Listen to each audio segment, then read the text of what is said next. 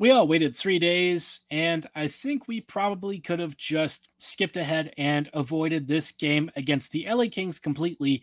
I'm certainly burning it out of my memory as the Jets fell to LA and Dubois in an embarrassing fashion. We'll talk about this game and what it means on tonight's episode of Locked On Winnipeg Jets. You're Locked On the Hockey Jets, your daily podcast on the Winnipeg Jets part of the Locked On Podcast Network. Your team every day.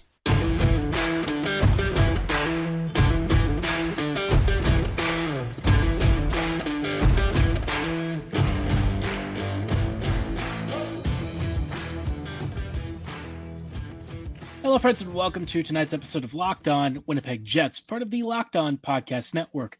Your team every day. I'm your host, Harrison Lee, an avid Winnipeg Jets fan and an online blogger. You can follow me on Twitter at HLLivingLoco and at LO underscore Winnipeg Jets. Thanks for making Locked On Jets your first listen of the day every day. If you like what you're hearing, be sure to like, follow, and subscribe on all of your favorite podcasting platforms and YouTube. Doing so, of course, is always free of charge and ensures you never miss another episode. But most of all, we just love and appreciate your support. Tonight's episode is brought to you by Game Time. Download the Game Time app and create an account, and be sure to use promo code Locked On NHL for twenty dollars off your first purchase. Now, like I said, obviously, uh, tonight was supposed to be a very fun, very good evening for the Jets. They were welcoming Pierre Luc Dubois back in town. The Boo Birds were out. The Jets had Vilardi, Iafallo and Kupari ready to have a strong game and show that you know the Jets won the trade. And what we got instead was uh, wow, yeah, really, really depressing performance. Vilardi goes down with a knee injury, and the Jets basically just kind of stunk. I think that's the best way you can say it. From the coaching staff to the players, everyone failed to live up to expectations. And you'll have games like this, right? It, it's it's not like it's that uncommon, but I think the reality with the Jets is that when something happens and you need to improvise and try and find a way from point A to point C and and bypass point B, the Jets just didn't even get close. Uh, it felt like there was an assignment, and I don't know if the Jets read the directions. Unfortunately, it, it couldn't have come at a worse time. Not only did Vilardi go down, but Dubois also scored. So just a, a lot of insult to injury. Hellebuyck also really struggled in a couple of instances. Some of what happened wasn't really his fault. Other goals he probably was not thrilled with conceding, but on the whole, just a really, really bad outing. So let's start off with the most obvious por- por- portion, I guess, right? This game started out actually okay. You know, Winnipeg had a strong first period, didn't score, but I thought, you know what, this game might not actually be all that bad. Uh, Winnipeg was fast and aggressive and, and really put serious pressure on the Kings. And you thought, oh, you know what, maybe this is going to be what I kind of thought it was going to be in our preview earlier. I thought the Jets were going to have the advantage. At least on paper, they certainly did. There was every expectation that this game was going to be better than, you know, perhaps some of the other efforts. And, you know, it started off looking pretty promising. I know that Winnipeg didn't hit pay dirt, but the early pressure and the Jets controlling play looked good. Everything seemingly changed after Vilardi went down on a, a Lizotte hit. After Vilardi left the game, you know, of course, uh, Bones starts doing his whole line blundering and stuff, and the Jets just didn't really seem all that put together. It was kind of like they felt the the consequences of the setback, and the team really changed. LA started to press aggressively. They owned the forecheck, and Winnipeg kind of got caught flat-footed on a number of occasions. It's not often that you can say that the Jets, especially at, at this point in the season, um, looked like they ran out of steam or whatever, but it felt like the Jets just ran out of ideas. And, you know, Bowness really kind of fell victim to LA's neutral zone trap that basically forces you to try and make, you know, controlled zone entries. And the Jets didn't really do that. And every time the Jets made a mistake, it ended up past Hellebuyck. So, yeah, what a crap game. And I think it's really a shame because you look at how the fan base reacted to, to Dubois, you know, comments and stuff to the athletic recently and this was a really good chance for Winnipeg to kind of stamp its authority on the season, really put a marker on its vision for how this year is going to go. and a chance to really get some fan support because when you looked at the the, the stadium and the seats at, at the uh, at the rink, it was pretty empty and it got really quiet after Dubois scored. So yeah, wow. Uh, this game just was frustrating, you know, from from the second half onwards. That's what it really felt like. After a promising opening 20 minutes, everything sort of fell apart in the second half, and the Jets kind of got humiliated. And you'll you'll see this happen from time to time, right? The Jets are going to have games where they they do kind of look bad. Um, there's going to be moments where you wonder if they've ever played hockey before, but I was expecting at least for the Jets to still be competitive and to still look like they um, had a fighting chance. But in this game, it didn't really come. So, really unfortunate, really disappointing. I thought we'd have a better script to author, but instead, the Jets just didn't really have it this evening. Now, based on the first couple of games, you, you probably do think that there, you know, you, would probably expect there to be a bounce back later this week on Thursday. But I can't really guarantee that. Vegas is going to be a tough customer. The Jets are going to have to be on their best behavior. And so far, you know, with with kind of mixed results, so you know, to, to start the season, I don't really know what we're going to see on Thursday. Uh, but all I know is it can't be much worse than this. This was a really, really bad game. And at times, the Jets made it so easy for LA to take control. Once Winnipeg started getting trapped in the neutral zone and struggled to generate any sort of offensive pressure whatsoever, LA just had to sit back and wait for things to happen. The Jets basically skated into all of their, uh, you know, defenses, mm-hmm. and the Kings continually stripped the puck and just threw it back down the ice. It was like dump and chase hockey, except LA didn't even need to chase. They just watched Winnipeg kind of wear itself out, slowly and patiently waited for the, the Jets to stretch themselves, and then would hit out on a counter. And somehow Trevor Moore sniped, you know, a couple of goals. So, all in all, really, really disappointing evening. Did not love it at all. I'm sure Bones is going to be really upset. But you know what? Bones actually is going to have to wear this one too. Uh, in just a little bit, I want to talk about some stuff that we saw once the Jets were trailing. And it's a bit of a concerning trend because it's not the first time that the coaching staff has had issues with this. But when you're down and you're really le- like leaning on your your bottom six to carry the rest of the minutes, you got to ask yourself what the point is. If you're struggling to score and create offense, why would you not use your most offensively talented players to make up the difference? We'll chat about that a bit and, and why it's concerning to see it so early in this season, especially with the Jets really trying to go for it all with uh, with you know what could be one of the last big rides with this group that we've got. I know that Scheifele and Hellebuyck are around for a while, but you know what? They weren't the only players who are expiring, and the Jets definitely need to figure out some longer term plans with Connor and Ehlers. So we'll talk about all of that in just a little bit. Before we go any further, I did want to shout out our friends and partners at Game Time. When it comes to buying tickets and stuff, whether it's concerts or sports events, you and I both know that it's really frustrating. You, you sometimes overpay for uh, last minute tickets Maybe you even get stuff that's sold out elsewhere, you know, via retail, but the prices that you're paying are so astronomical that it's just not even worth it. And worst of all, you don't always know where you're actually sitting. You'll maybe get a little bit of a seat diagram, but you wouldn't happen to see a giant pillar blocking your entire view of whatever you're there to attend. So, you know what? Sometimes you just got to ask for a helping hand when it comes to ticket sell- ticket selling. And that's why Game Time is here to make ticket buying and selling an absolute breeze. They've got plenty of wonderful flash offers and last minute ticket deals, and they also provide you great in venue views so you know exactly what you're getting with each seat you pick up. And of course, you know, they offer some of the best and lowest prices in the industry. They want to make buying tickets a breeze. And with just a few quick clicks through the app, you've got your brand new tickets secured and safe in your account. So instead of wasting time and money looking elsewhere, go to Game Time and download the app right now.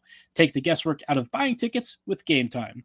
Download the app, create an account, and use promo code Locked On NHL for twenty dollars off your first purchase. Terms apply. Again, just create an account and redeem code Locked On NHL. That's L O C K E D O N N H L for twenty dollars off your first purchase. Mm-hmm. Download Game Time today. Last minute tickets, lowest price guaranteed.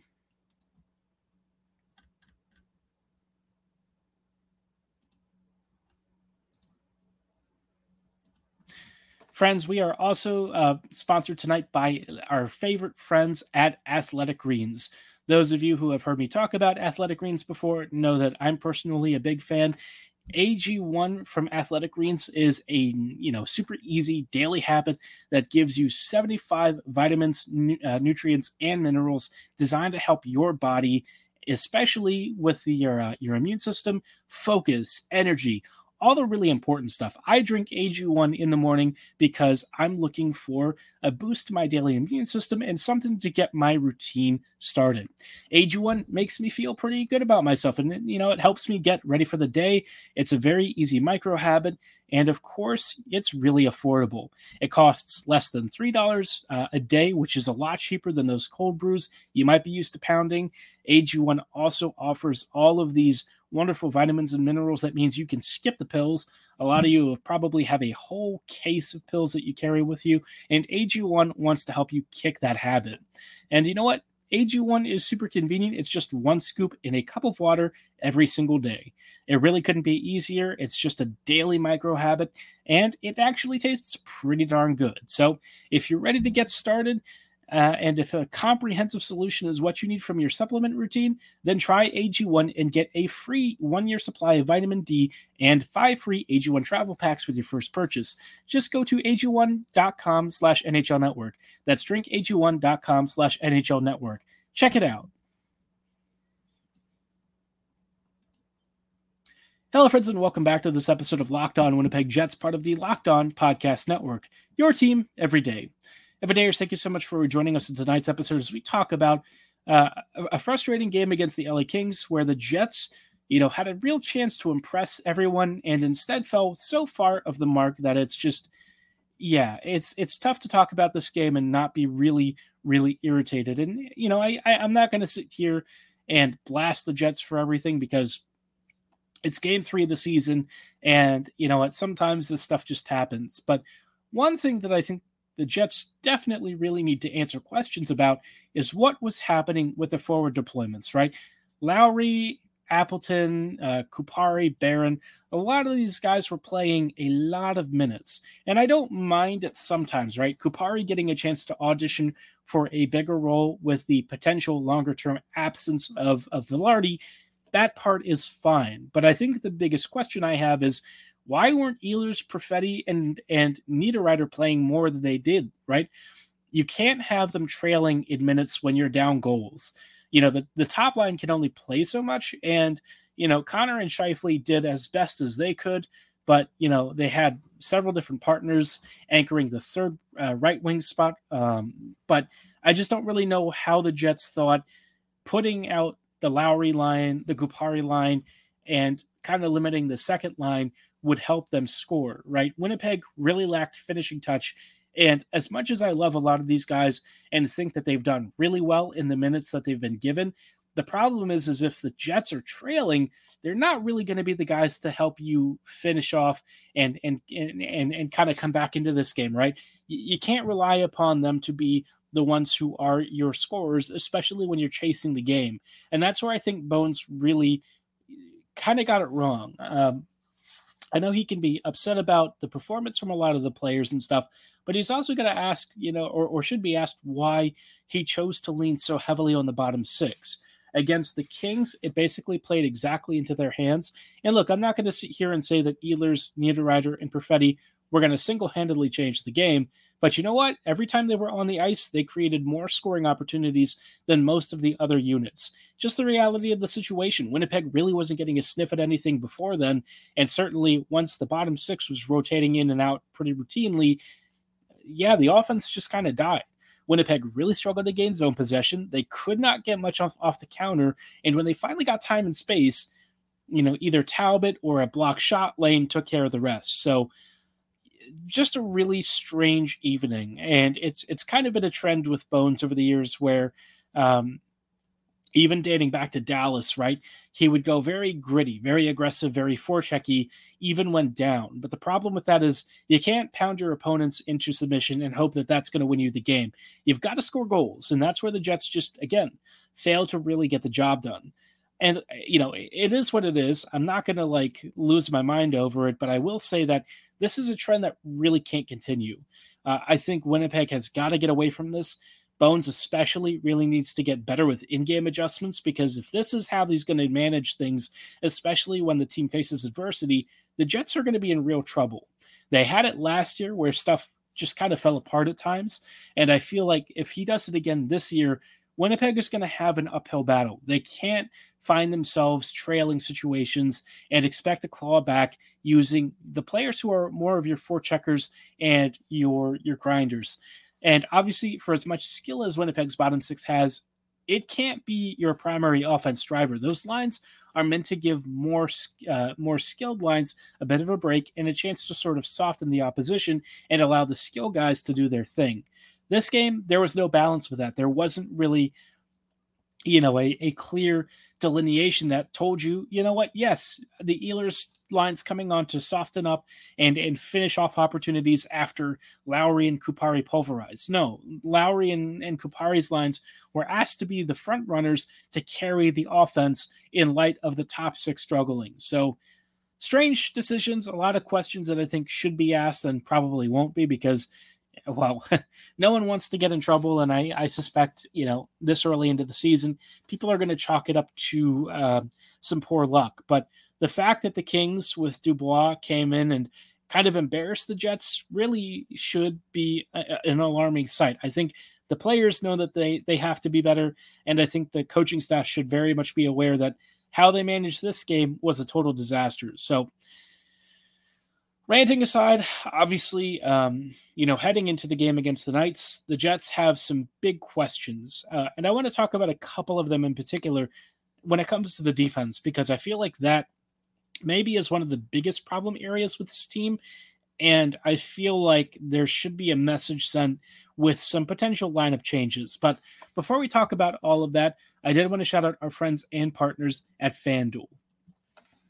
Snap into action this NFL season with FanDuel, America's number one sports book. Right now, new customers can get $200 back in bonus bets guaranteed when you place a $5 bet. That's $200 in bonus bets, win or lose. If you've been thinking about joining FanDuel, now is the best time to get in on the action. The app is super easy to use, and there's a wide range of betting options, including spreads, player props, over unders, and so much more. For those of you following the start of the NFL season, you know that the first several games have been pretty crazy. So, as a Ravens fan, you can imagine my heart rate has been up and down constantly. Some of you are Vikes fans. I'm sorry. I know it's not exactly been the best season for you, but if you're betting on any Vikes futures or anything like that, no worries. As long as you cap that five bet down, you've got $200 in bonus bets coming your way. Visit fanduel.com slash locked on right now and kick off the NFL season in style. Turn that Viking sadness into a win everyone can enjoy. FanDuel, official partner of the NFL. Hello, friends, and welcome back to these closing thoughts on tonight's episode of Locked On Winnipeg Jets, part of the Locked On Podcast Network. Your team every day.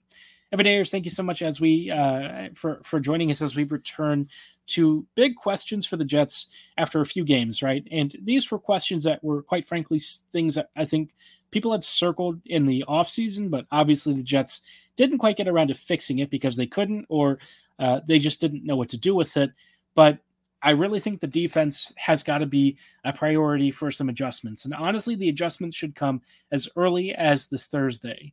I hate to say it, and I know that they're not going to do this, but you've really got to bench Schmidt and Dillon. These guys have really, really, really struggled so far uh, to the point where you almost can't play them. And it's it sucks to say, but the lack of foot speed, the turnovers under pressure, the poor passes, the poor reads, the poor decision making, all of it I, I don't know what's going on with them. Maybe it's just exacerbated by the fact that they're playing together, but I feel like they're playing some of the worst hockey that I've ever seen from either defender. And it's funny because both guys are actually pretty decent defensively, but what we're seeing with both of them together as a pairing, it's it's uh it's bottom of the barrel. And I I, I don't want to like pick on guys and I'm not really trying to pick on anyone here, but I do think that you know, you probably should give them a night off.